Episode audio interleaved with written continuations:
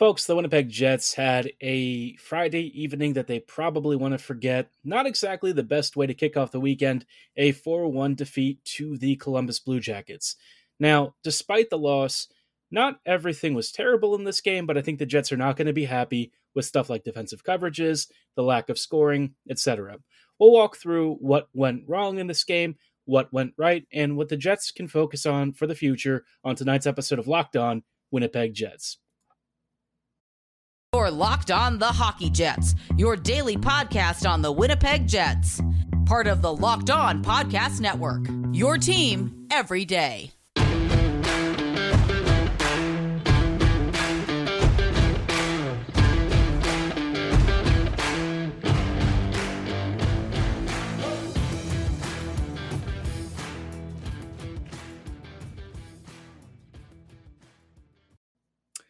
Hey, friends, and welcome to tonight's episode of Locked On Winnipeg Jets, part of the Locked On Podcast Network, your team every day.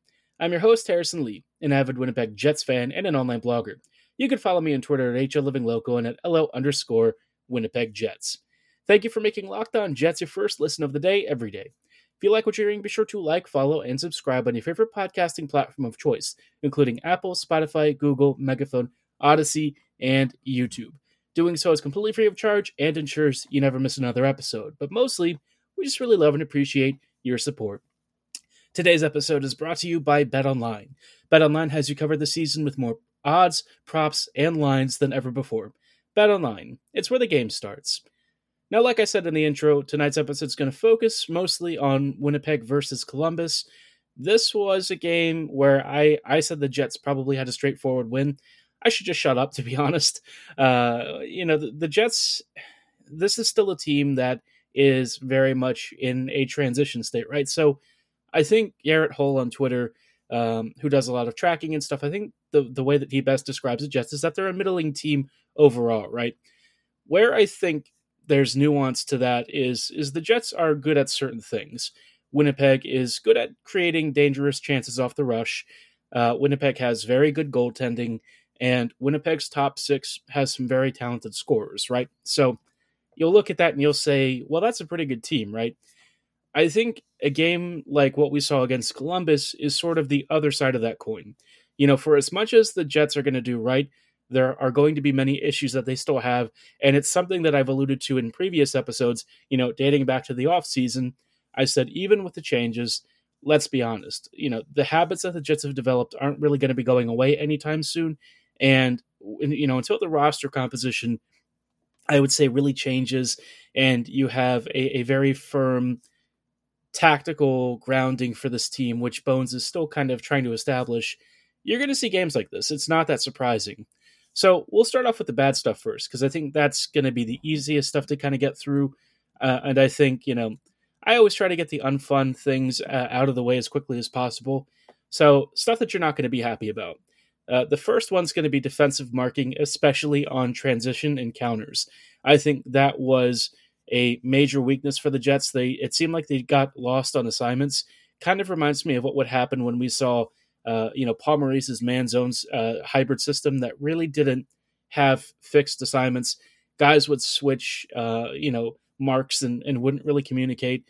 And let's be honest, most of Winnipeg skaters aren't really defensively attuned. If you ask them to do a really complicated defensive schema, more often than not, it's not going to end well. So we sort of saw that again tonight, not to the same degree, I would say, but it also wasn't very good. And on a lot of the goals where, you know, Patrick Laine actually bagged a couple himself, I think Branson had one credited. You know, it's just one of the situations where the Jets kind of got caught on counters, got caught not really recognizing the threat as Maybe there was an odd man situation, uh, a winger kind of cutting in along the flanks and then driving towards the slot. Whatever it was, Winnipeg just didn't really have it, and unfortunately, they paid the price. You know, the, the shots that Linus scored on were both very good, but I think the Jets would also probably ask for at least one or two extra saves from Rittich. It wasn't like the Jets were doing themselves any particular favors at the other end because while Winnipeg was dominating Columbus's slot, scoring kind of came at a premium. Uh, the only goal the Jets managed to cash in was Pierre Luc Dubois shoving one home on a rebound for a power play goal. But overall, the Jets were just, I wouldn't say they were bad, right? I, I think offensively, they got to the really dangerous areas, and Korpisalo put on a magnificent performance in net. But, you know, like I always say, the Jets still have to take care of business. And if you lose, that's not really taking care of business.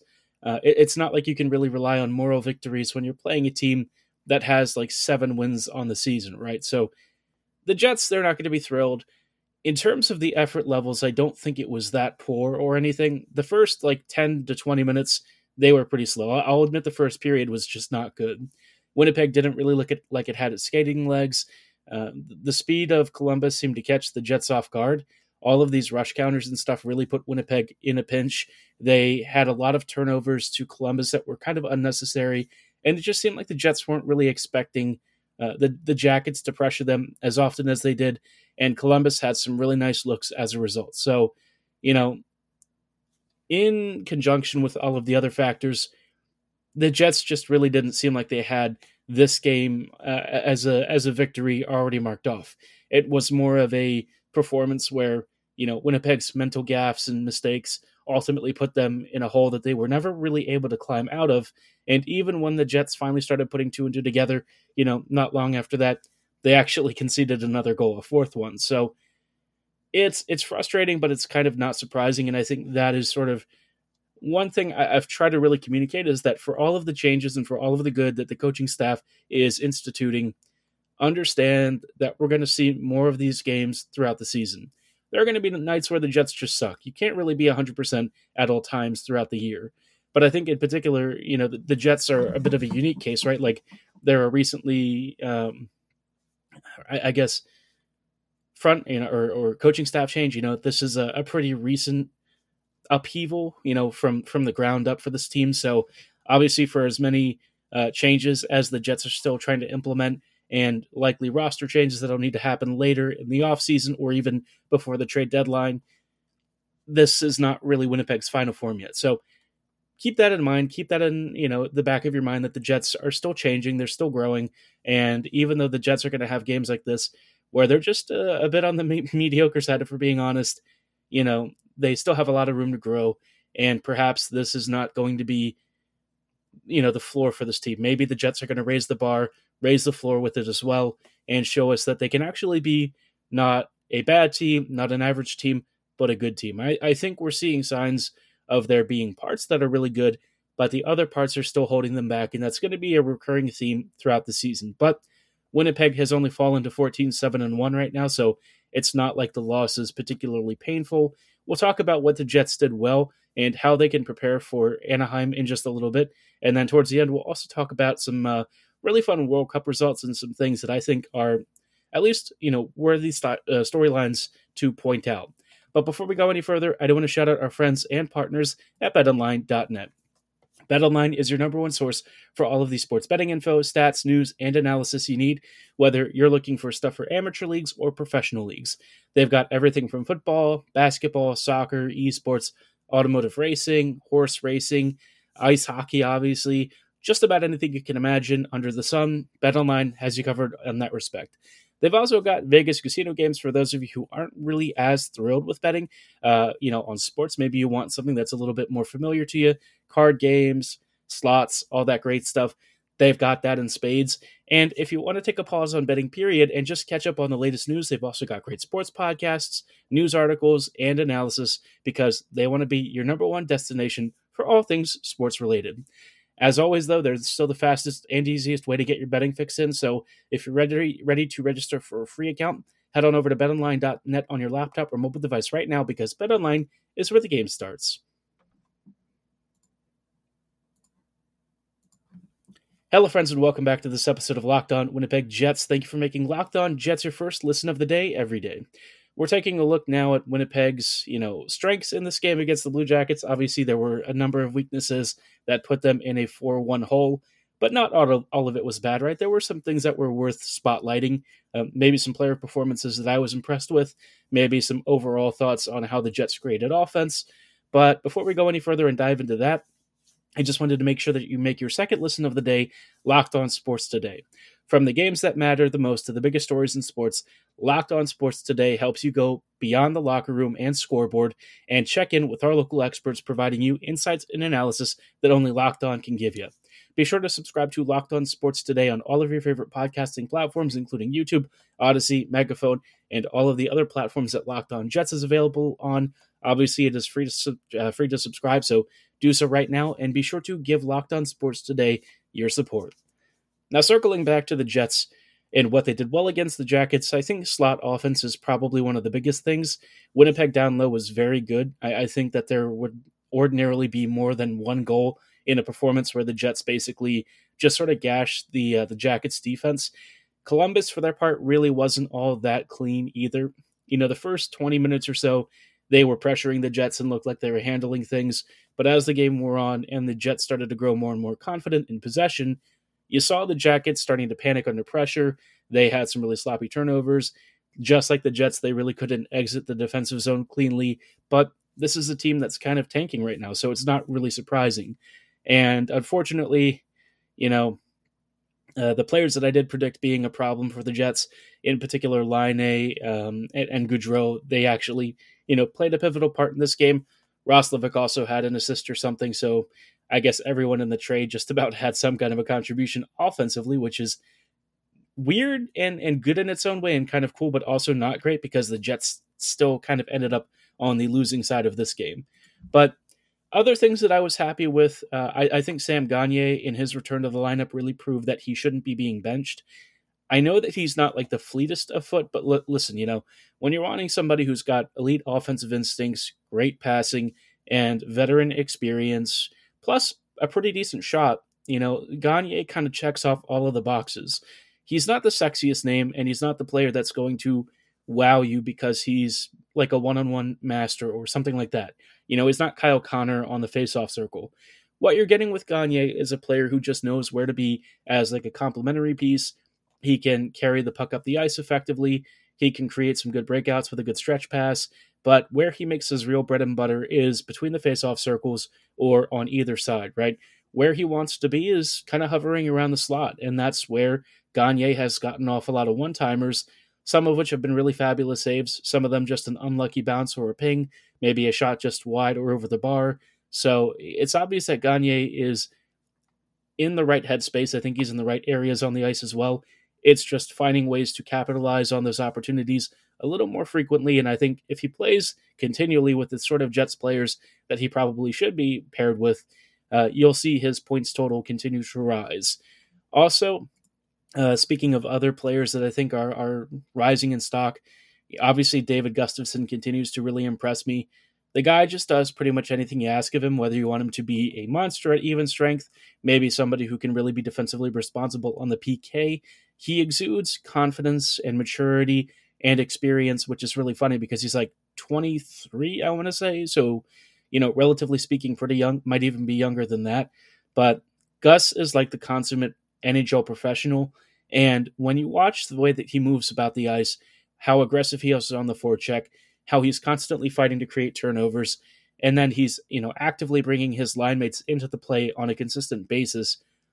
It just screams to me that you're not really making the most of him if you're only playing him on that fourth line. Now that trio of Harkins, Gustafsson, and Eyssimont is fantastic, right? Don't get me wrong. I think my bigger point is that at some point the Jets need to see Gustafsson as potentially a second line center. I think he has that skill. I think he's good enough to do it, and I think if you are smart with how you assemble that that middle or top six, you could potentially run three almost unbeatable lines. And and Gustafsson, I think, would be a really central pivot to whatever the Jets want to do because of his defensive acumen, his distribution skills, and just how strong he is when he's on the puck. I mean, this guy is really hard to dispossess. He's very smart about when to be aggressive and when to sort of back off. Again, like I said, for a dude that is extremely young, several years younger than I am, it's obvious that the maturity that he brings and the skill that he brings elevates him to a role that I think probably has has, you know, deserved more minutes than the Jets are giving him right now.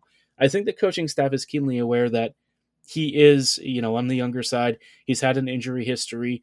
And right now he's crushing it in fourth line minutes with his current line mates. So you don't always have to rock the boat. But I think for, for Gus, he's somebody that I would take the risk with. And I would love to see the Jets maybe even acquire some more scoring skill somewhere and p- perhaps put him on a line with it, maybe. you never know what's going to happen. I mean, the Jets have clearly a, a need for some extra finishing talent. You know, the the team as is constructed is is all right and pretty decent in certain areas, but there are others where you're just going to have to rely on a trade or two. And uh, yeah, so Winnipeg, after all of that, has another game on Sunday. Obviously, the Anaheim Ducks are kind of in a similar boat as to what the Blue Jackets are dealing with, but Anaheim is a little bit on the slower side, heavier side. Maybe this helps the Jets, maybe not. I think Winnipeg is going to have to work on defensive marking, especially on counters, but that's not really new. I mean, that's been an issue for a while. So maybe kind of working on how to establish responsibility uh, and make sure that you are calling for certain um, defensive marks, make sure you're switching off correctly and perhaps also working on special teams. Uh, the power play was not fantastic despite scoring a goal. Yeah, it's it's a pretty consistent theme with the uh, the power play this year that the movement of the puck is just not fast enough. It seems like guys are hesitating way too much. So, if there's one thing that I would really love Chevy to get us, it'd be a nice goal scoring shooter. So, we'll see if there's a surprise in store. Maybe Bo Horvat is going to be a Jet sooner than we realize, but I am not holding my breath. Now, Speaking of holding my breath, I was holding my breath uh, yesterday and today during the World Cup matches, and there were some really compelling storylines that I think are, are, worth maybe even talking about from a hockey perspective as well, because a lot of people tend to look at sports, um, international sports, and they'll see the typical giants like Europe and and um, maybe even Russia in certain sports. But Europe has had a really strong dominance in both football and in in certain sectors of hockey. So how can we learn from the World Cup and maybe apply some of those lessons to the world of, say, NHL scouting? We'll talk about that in just a second and why the World Cup, for me, is one of the most compelling things I've seen in many years in sports.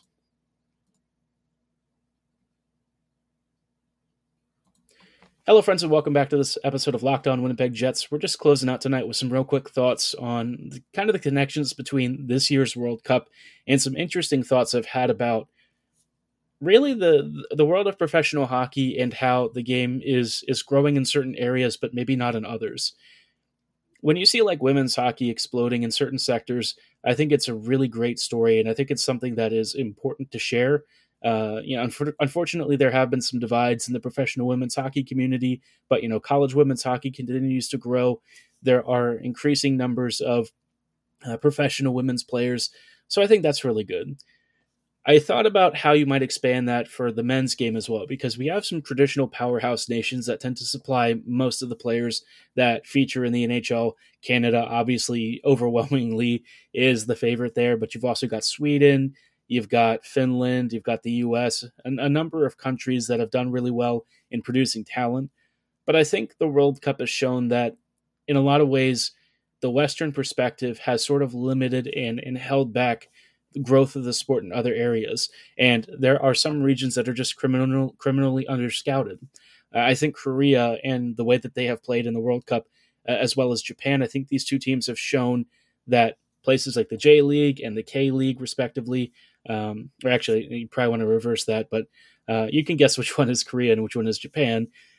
All the same, I think you're, you're you're sort of missing out on some really fantastic talents We've even had an AHL player come over from Japan recently from the region of Hokkaido, which right now is trying to really make hockey popular again, but uh, thanks to some Olympic scandals and stuff, might be a bit before we really see um, Japan or another East Asian team have a, a, major showing for the, the Olympics or maybe even another World Cup of Hockey tournament.